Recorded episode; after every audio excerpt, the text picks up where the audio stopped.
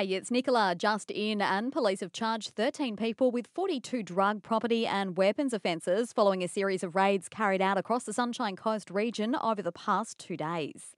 New advice about mass gatherings and coronavirus is expected later this afternoon, which could see fans locked out of NRL games from as early as tonight. It comes after this weekend's Australian Grand Prix was called off this morning with a member of McLaren team testing positive, while the three match one day cricket series against New Zealand starting this afternoon at the SCG will be played in front of empty stands.